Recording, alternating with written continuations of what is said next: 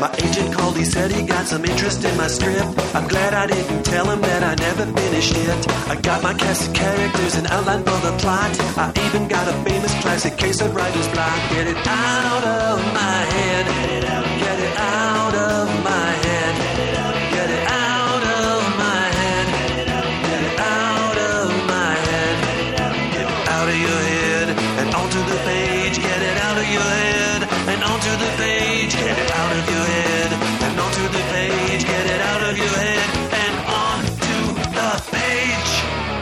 Welcome to On the Page. This is the podcast that answers all of your questions about the craft and business of screenwriting. My name is Pilar Alessandra, and I'm the instructor and script consultant here at On the Page.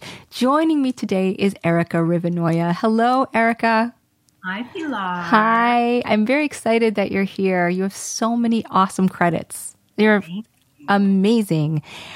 All right. Are you ready to hear everybody?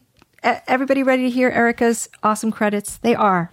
Erica Rivinoja is a television and feature writer. She spent 11 years as a writer producer on South Park, where she won two Emmy Awards. She has also written for numerous television shows, including Up All Night, Marry Me, Bad Teacher, Grounded for Life, and the short lived but much loved Clone High.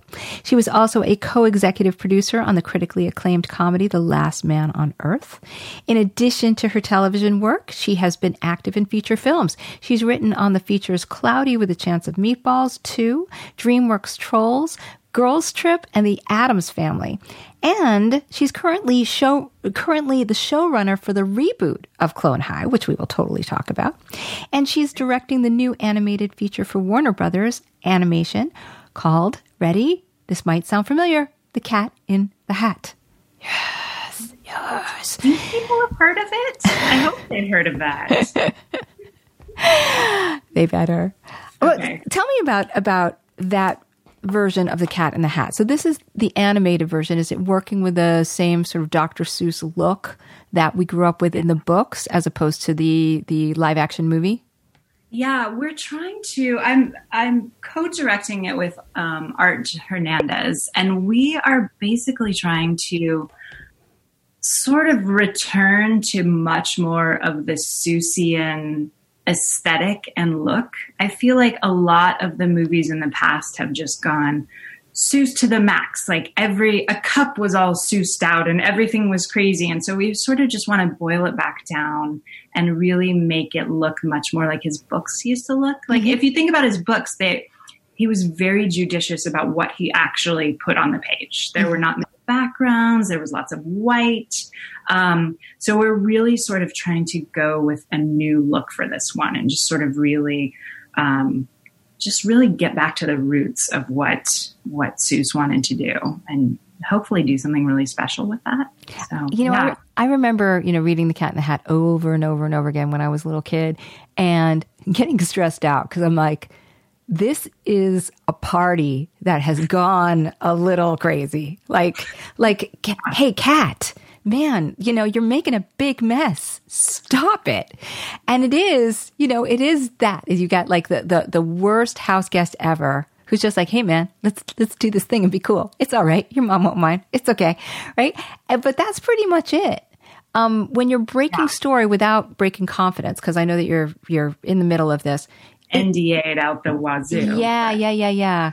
So I won't push you too much, but is there is there a way? Let's say you could tell ev- everybody that when they are adapting a children's book, to think about where the movie is in something that's a simple story like a children's book. Right.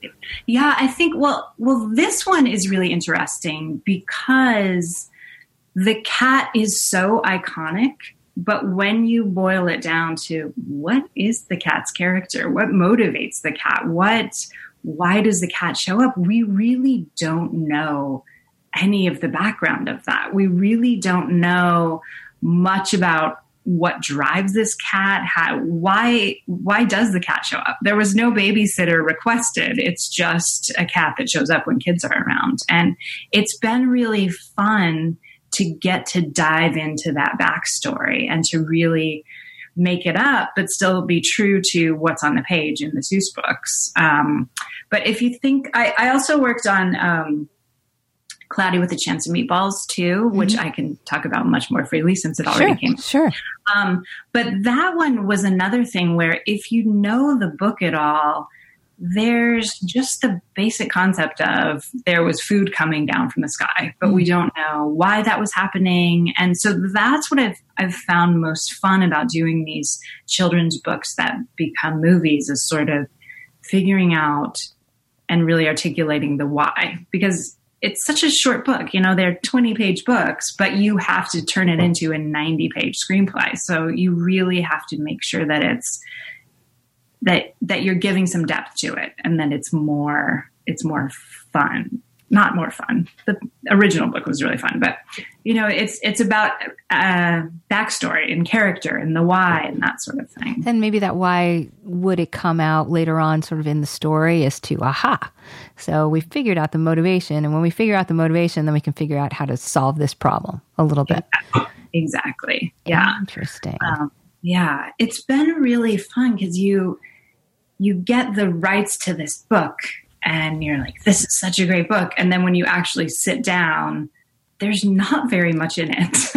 And that's what's great about children's books is you fill in the blanks and you as a child get to make it whatever you want. But when you're sitting down to do a movie that just doesn't happen. That's my husband. Oh, hello. That's a great husband. i know he's fantastic He just he just brought brought uh, Erica a drink the way that a husband should when one is podcasting. Yes. exactly Yeah. I know that sounds condescending, but it's true. So No, it's definitely true. It's high time. It's high time. Um, yes, he is pretty great though. But you were talking record. so you were talking about the simplicity of, of a kid's book. Right. And right. um and yeah, you're right. The imagination does it, and then you have to fill in these blanks as the writer. Um, do you ever go back to talking to the original author? Do I, I'm just curious about that. I know with Dr. Seuss, of course, you cannot. it would be impossible to do that, but we do get to deal with um, the woman who runs the Seuss estate, Susan Brandt, a lot, and she uh, knew Audrey Geisel and knew all of um, knew a lot of the family and knew a lot about what went on into the production of this book. And um, we also we're going to get a trip down to the Seuss archives in. Uh, La Jolla once the pandemic is no longer happening. And I'm so excited to just go and get to learn more about um, him and just what he had all this crazy art that is so not children friendly at all and just really amazing stuff. And we want to try to incorporate a lot more of his. Um, his original artwork too. And I would imagine like doing that also incorporates his original vision a little bit, helps you get inside of what this character was about. Exactly. Um, you know, we. Um, I was thinking about trolls, which I did, and that was such a funny thing that I feel like a lot of Hollywood writers are doing right now, which is a studio gets the rights to a product. Basically, the trolls were pencil toppers um, and little characters, but then they're saying, okay, make a movie out of this. And there's no, the trolls didn't have any individual characters. It was just a product. And you see it happening with all of these, you know, games and Barrel of Monkeys is a movie and stuff. So it's really interesting how studios want to buy the product and then say, okay, you you make a movie out of it. Here, go. Here. Here. Come up with characters and a movie. Yeah. It's just this it's really interesting about what's what sort of the the mode is right now that a lot of studios are in. Now that was also was that also number two or that was number one? With, That was the first one. Yeah. um, so with trolls, uh, what was your? You know, there are a lot of writers uh, listed on IMDb with these kind of things because they go through so many. three years long and nobody wants to stick around and writers get replaced all the time my agent told me not to say that you get fired but uh, writers get replaced Yeah. Yeah. Well, I, you know, it, it also, there's so many, it, it goes through so many uh, levels of approval. Then you've also got the actual animating of it and the story changes. I actually want to ask you about something, but you can tell me if if I didn't like clear this with you, okay? And if if you're not comfortable with this, but I did notice story by a lot on IMDb. Now, story by is this really like for for writers, they're not really sure what that credit means. And I'm just wondering sort of what your interpretation of story by is, at least in terms of your participation with this kind of credit. Um, mm-hmm. Just just to maybe do some clarification for uh, around this. I would I would love if there was truly something super clear to say about it, but it's very it's very confusing. So in the in animated features, they are not Writers Guild. So story by on a writers guild movie actually means you have a certain percentage of the draft that you created. So like on girls trip i share a story by credit because i did i think it was the first two drafts of the movie. And even though not very much of mine wound up in the um, in the final movie which um, is great because it was a huge success. So, so obviously they knew what they were doing. Um, but um, so I share story by credit for that, and that's just because uh, Writers Guild makes it so that the initial writer gets a shared story by credit. Um, as far as trolls, the story by credit is just randomly decided by the studio. There's no sort of board that you can go to or place that you can um, ask for the appropriate amount of credit. So basically, I did the first two years on the film, and then they brought in two other writers that sort of did the last two years or two and a half, and they happened to be more senior writers, and they got the screenplay by credit. Um, so it wasn't. Yeah, it's interesting. I, I mean, screenplay definitely gets you more you get box office bonuses and those sorts of things. But story by in my opinion doesn't mean that you didn't have a giant hand in the creation of it. I've, and many times the story by credit is sort of the person who laid out the whole spine of the movie and then a lot of screenplay by people come along and just you know, jazz up the dialogue and change some character names, and then they get screenplay by credit. Not always, but sometimes that's how it works. So you're still a writer, even if it's just a story by credit. It's still, I, I think it's important for people to still feel ownership over that and know that you are a part of it. And clearly, you know, the way that you're talking is you uh, aren't incredibly precious about anything. You seem to understand, like, that's the way the business is. I'm in the business. I created, I got a credit for it, and you've moved on because you have so much material that you've worked on. Um, did that take a while to get that kind of a thick skin, or oh, yeah? My, oh my gosh! Don't don't make it. Don't think that I did not have nights crying. By the way. um, yeah, it's definitely, I still do not have a thick skin. Um, I'm still very sensitive and everything, everything hurts in Hollywood. uh, but I do think that I've just become more of a realist and more of sort of, oh, okay, well, this is how it goes. There's always multiple writers on a feature. There's always multiple writers on everything. And I've just sort of learned that if it's not my total passion product project, then it's fine. We can just move on. There will be other work, and and um, yeah, that's what I say to people anyway. But yeah, I definitely. you seem like a really inventive person. I mean, the things that you've been involved with, you know, um, you seem to be involved with them at the early stages where all this story invention is happening. Do, uh, do you go around going, what if this or what if that or I think this would even be funnier this way. Like, are you kind of a, a machine that way, or or do you get your inspiration in strange ways? I that's such a good question. I'm kind of a machine, but also it's so weird because sometimes people will come to me with a tiny little idea that I had never been interested in, and then all of a sudden, like trolls, for instance, you know, who cares about trolls? But then I started to think, well, actually, it'd be really cool if this was a movie that could really focus on a young female character and her having to take over for her father and also her being super unapologetically girly because I really I like that. I like having a character where she can be girly and like things that are feminine and like cupcakes and unicorns and rainbows, and that's totally fine. Um, and so, yeah. So I guess I, I'm just, I guess I'm inspired by whatever people will pay me to write. well, there's some inspiration right there. let's let's talk about Clone High because I know you're really excited about that. You're working on it right now. It's a reboot of the animated MTV show from 2001, 2002. Is that right? Yes. And when I mean these days, who knows? But uh, when are you projecting it to come out again?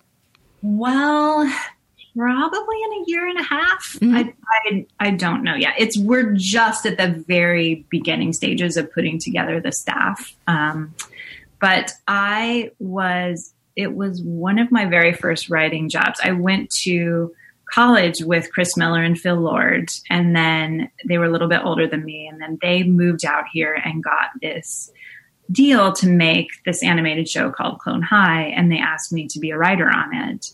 So I think they were 25 at the time, and I was 23, and it was just, uh, it was just bananas. It was a bunch of two young people not knowing what they were doing, running this crazy show, and it was super duper fun. But um, so it was always very fun, and I was always really thankful to those guys for giving me my first job, and I was a staff writer, and now it's so much fun to come back and suddenly the show seems kind of relevant because um, we need good leaders right now. And so the idea that we could clone all the leaders of the past and raise them to be good leaders um, now um, suddenly seems relevant. So it's so actually. For people who don't know what this show is, it's an animated show uh, about teenagers in high school who also happen to be clones of really famous people. The one in 2001 and 2002 that I saw was Abe Lincoln and Joan of Arc and Gandhi. Who have you added to uh, your cast for this round? We have added, well, I don't know if you know what happened with the original one. So, no.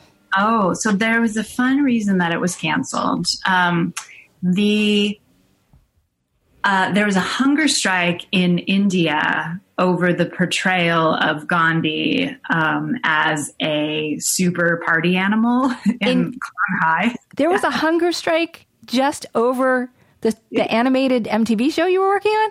Yes. Wow, yes. man. Yeah, some of the MPs. Um, yeah, so it was a whole thing. So Viacom canceled the show. So we were we were part of cancel culture. We were like the very start of cancel culture. Congratulations. Um, thank you. Thank you for doing it. We did a terribly offensive thing.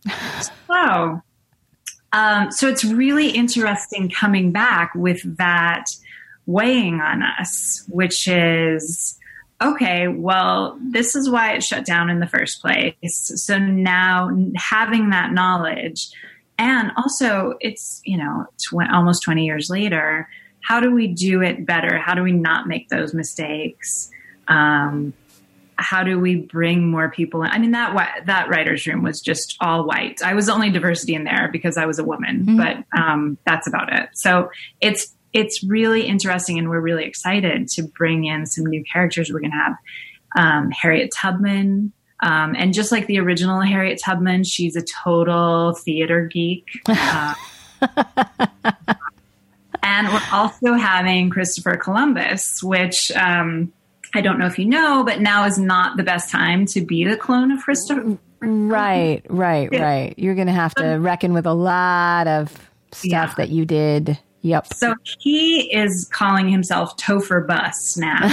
he is the super woke white guy who's just always asking Harriet, you know, how can I be an ally? How can I help you? And he's just that that like so liberally you want to choke him. Right. He's, he's just obnoxious yeah. with the liberalism. Obnoxious white apologist. Got um, it.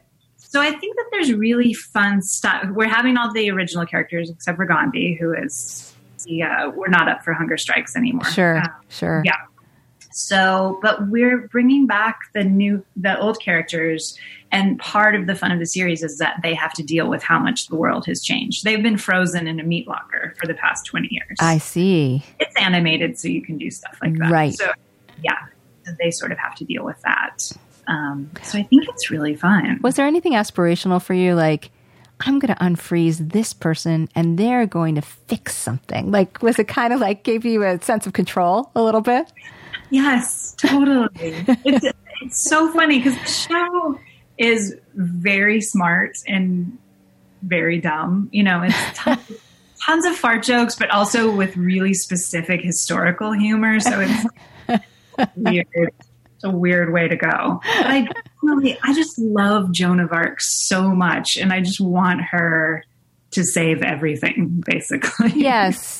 Yes. Joan of Arc for in 2024. That would be great. Oh, she would be fantastic. Yes, she would totally be fantastic. Come on, and we're Joan. also JFK was one of the original characters, and he was just a total bully. And so we're trying to get him to become more woke, and it's going to be it's so silly and dumb, but it's really fun because it feels like there's there's actual content right now that we need to be saying about what it means to be a leader and what it means to put other people first and yeah so Oh my God. Good Lord. Now, you were on South Park for years and um, uh, talk about a, you know, learning on the job, right? I mean, every, you must have refined your funny. You're already funny, but the kind of comic gymnastics that you must have had had to do for that show Um, what I guess for South Park fans, just give me a window into what a day writing on South Park was like. it was the writers actually had it pretty easy i don't know if you've seen the documentary six days to air about the production of south park No, But- no. I mean, I remember I I was around in the '90s for the viral video, which was literally a videotape. I was one of the people that you know this videotape was sent around. It was a Hmm. Christmas card that um, uh, with a battle between Jesus Christ and and uh, Santa. yeah. and Yeah. it it had gone around to like, hey, look at this! It's this little short about this battle between and and you know it was being made. Copies were being made, and I got a copy of it, and I was like, this is hilarious. So I do remember the birth of of South Park, but that's Right. all that I know. Yeah. So I I started I think it was season 5 and I was very young and it was really intimidating because it was you know Trey and Matt who were the most famous people I'd met at that time and I think there were 3 or 4 other writers. It was a very small writers room and it was really just a okay, what's this week's episode going to be? The episodes air on Wednesday, and we would start working on next week's episode on Thursday. So, wow. I know it was crazy. So that Thursday, we would come in and, and we would think, okay, well, what's this one going to be about? What's in the news? What's happening? What do we want to do? And come up with three or four scenes or set pieces or funny things that Trey would write. Trey wrote everything and he would say, okay, I got something to write. I can send it to the animators. So he basically started on Thursday, we would start with three or four scenes and get those done. And then we'd come back on Friday and just sort of do a few more scenes. So it really, it was a really backwards way of writing story. I so when I went on to other shows, I had no story experience. They're Trey and Matt are geniuses, but it was very much like putting together a quilt, like looking at the the cards up on the board and okay, well we need something to transition from that scene to this scene, so let's make this scene. So it was really um, really trial by fire, but it was very intimidating at first. And then it just, it was so fun. I mean, it's where I really learned, oh, you have to just talk and stand up for yourself. And it's scary when you're a staff writer and everybody's just throwing around jokes and they're hilarious and you have to just sort of get your little voice in there. And um, yeah, so it taught me, it really taught me to just start talking and, uh, and it was so fun. Oh my gosh. The, and the amount of times I got farted on were just infinite. There you It's go. those, yeah, really classy. Really you, you know, you run the room now. You are the showrunner. Maybe like a no farting on me rule. I have I have had that rule in other shows as well. it's good to be the queen now. It really is. Yeah. Yeah, it is. It is. Yes. Now you go from feature to TV and back again. Um, what what shifting do you have to do uh, creatively? Like structurally, do you have to remind yourself of certain things? Are you good about going back and forth between the structures? Do you pay attention to structure? Was curious. Um, I. It's really funny because I I am not a good story structure person. I was never, you know, I got my start in South Park. I never went to grad school. I never took screenwriting classes. So I always feel like I'm an unlicensed screenwriter working. You know, I don't know Somebody's going to come in and bust you and be like, "You're Yeah, a fraud. You never learned three act structure properly." Mm. Exactly. It- It's until like the last five years where I've sort of been like, oh shoot, I should probably learn this. Um, but it, it's really interesting because in TV, there, especially in sitcoms, which I worked in mostly, there's such a distinct structure that inherently comes because of the commercial breaks. So I was learning to write acts and learning to write act breaks and story structure, but just because of commercials, basically. So then when I started doing features, it really took a lot more um, research and sort of me studying and trying to learn actual story structure while doing features. And also, I I love going back and forth between the two of them because I love a TV writer's room. It's so much fun. It's so it's it's just the most you know, it's a group of people that hate each other and love each other all at the same time and you just spend all this time together. And then as soon as that starts to get really annoying, then I'm just like, okay, I'm just doing features. But then features are so lonely because you're the only writer and you're sitting at home trying to card everything by yourself and you just think oh if i just had a few other people here. So then i love going back to television. So it's this sort of i don't know i, I like doing them both. Television also has such good cycles. Like you always know where you stand in television. The show's going or it's not you know it was picked up or it wasn't but features just take forever so that's sort of where i am but Now Yeah. your your kids are six and ten. Is that what you said, or six and seven seven and ten seven and ten? So they're really prime age for so much of what you've written. yes How fine fun is that? Do you get to be like, "Mommy, mommy wrote this, mommy wrote that. You want to see it, mommy, mommy?" It, like, are they are they proud of you? Are they into your work? They are. I yes, they are finally proud of me. My mom, another story. She's still super psyched about all of the all of the South Park stuff. Oh, that's so um, funny.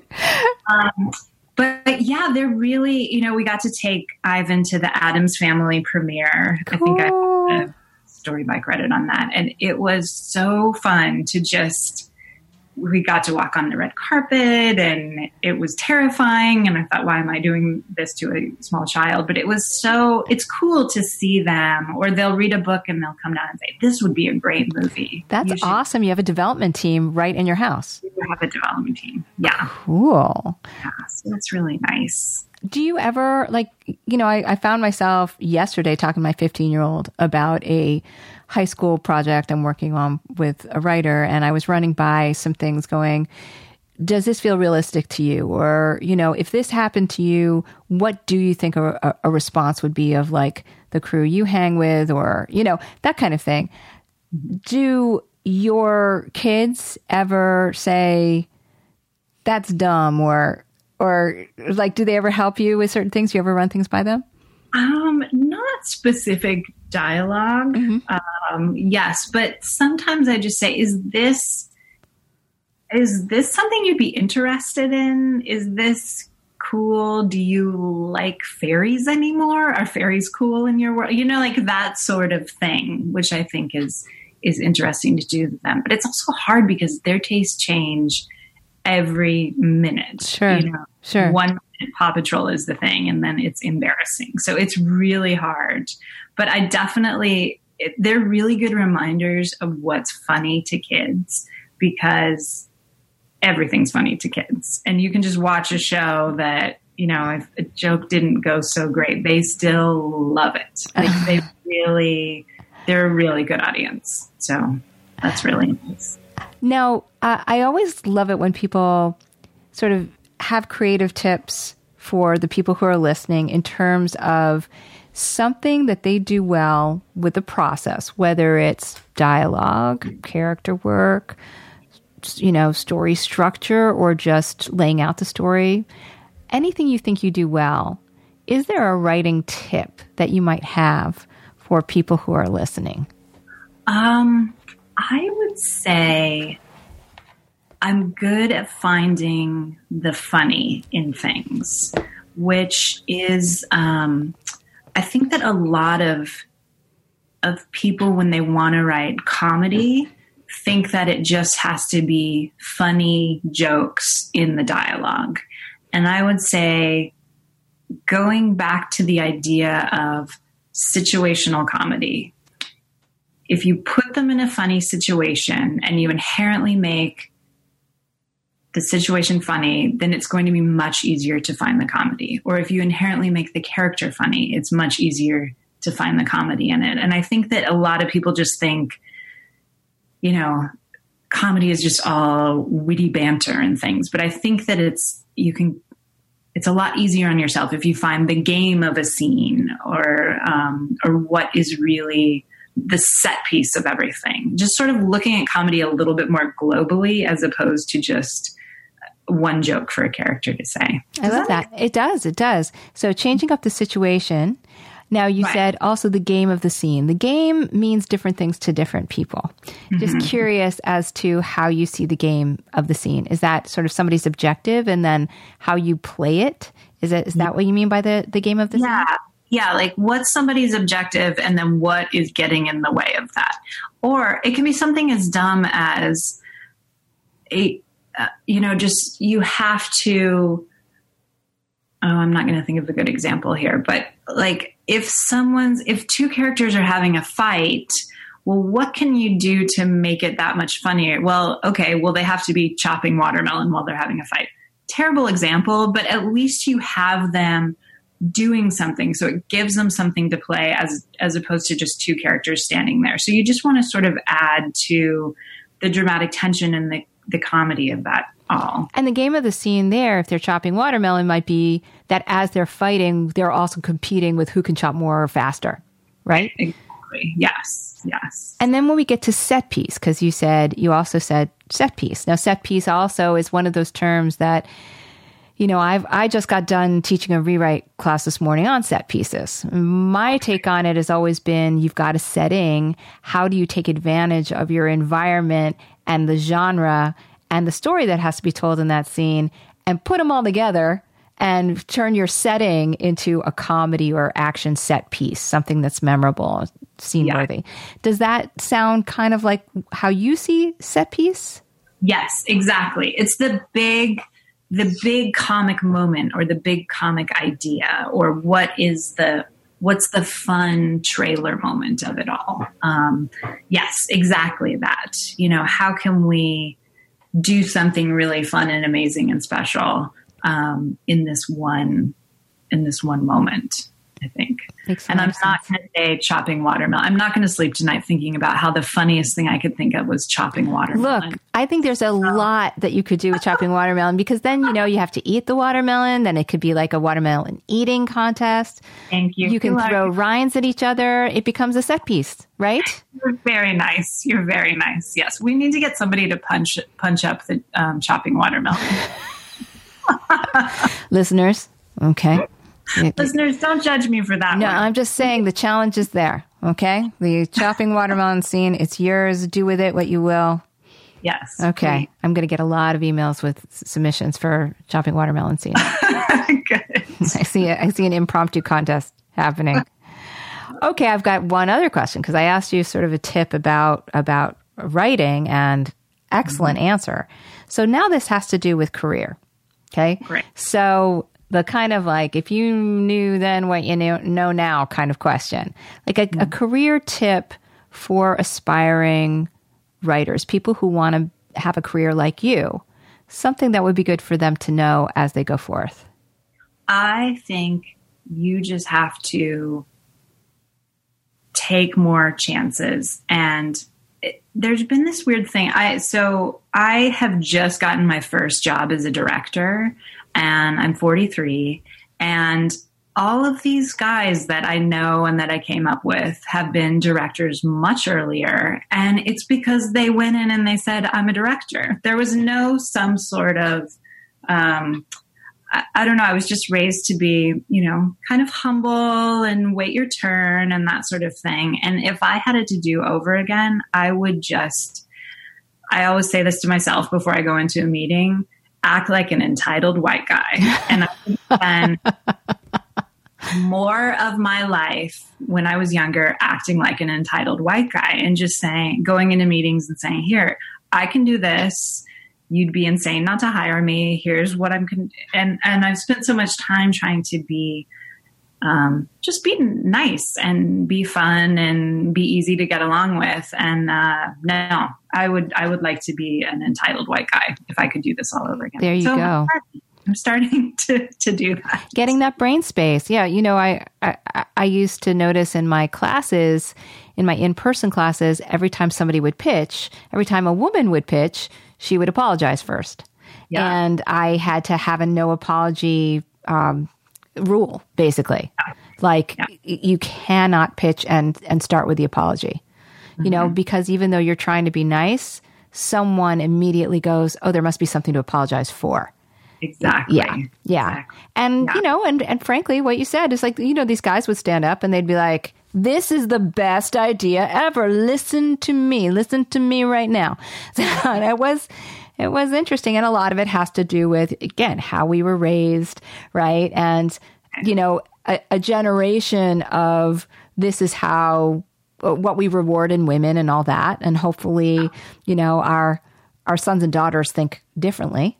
Um, I hope so. I hope, yeah, I really do. Because I just look back on times when I was sitting at a round table and the guys would come in and have, and I knew I had better pitches, but I was still waiting to be polite. And now I don't do that. When I, when I go do a roundtable, I'm always one of the first people to talk because it also makes it easier for you once you've already gotten an idea out. Then you can feel like, okay, I can move on with this. So now I'm just, I'm being an entitled white guy. You go for it. And also, like, a little bit of when you get that idea out first is sort of like, yeah, follow that.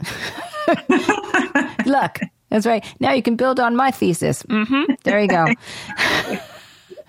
you know, one thing I didn't ask you about, I know we're jumping around a little bit, but I, I forgot to ask you about Last Man on Earth. oh, yes. And I loved that show. And talk about having to build funny from nothing because you, you know, literally put a guy on all alone on Earth, right? Right, right. And then, you know, more characters do present themselves. Um, you were co EP on that, right?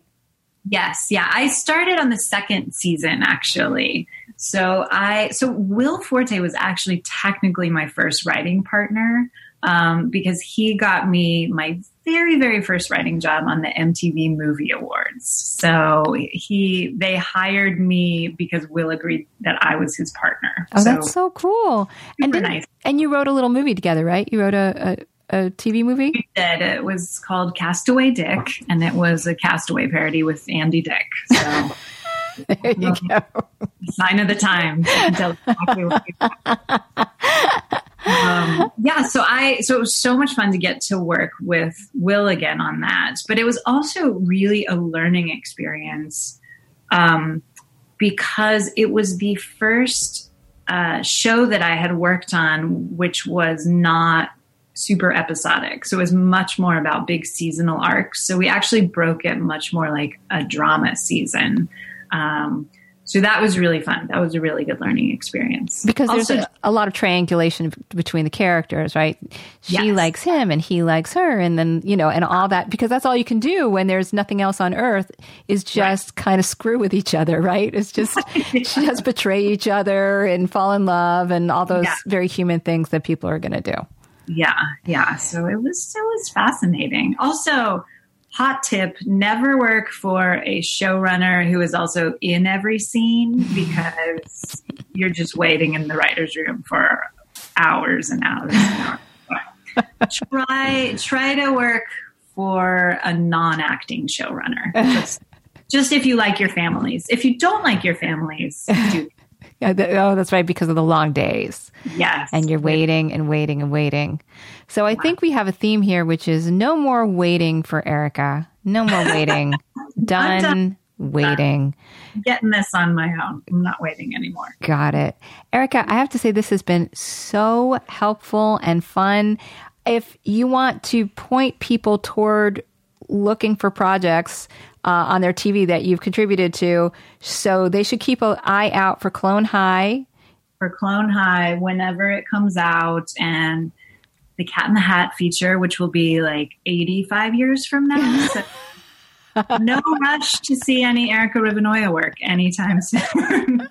but pretty much Erica has had her hand in almost every other thing that you love that you just happen to flip to on TV. Yep, yep, there's her name. So enjoy that. Do you um do you are you on social media? Not so much. Who has I am, time, but right? I have a private account. Yeah, it just depresses me. Twitter just makes me sad. So, Okay. All right. That is fine. That's no but problem. I do not judge those that are.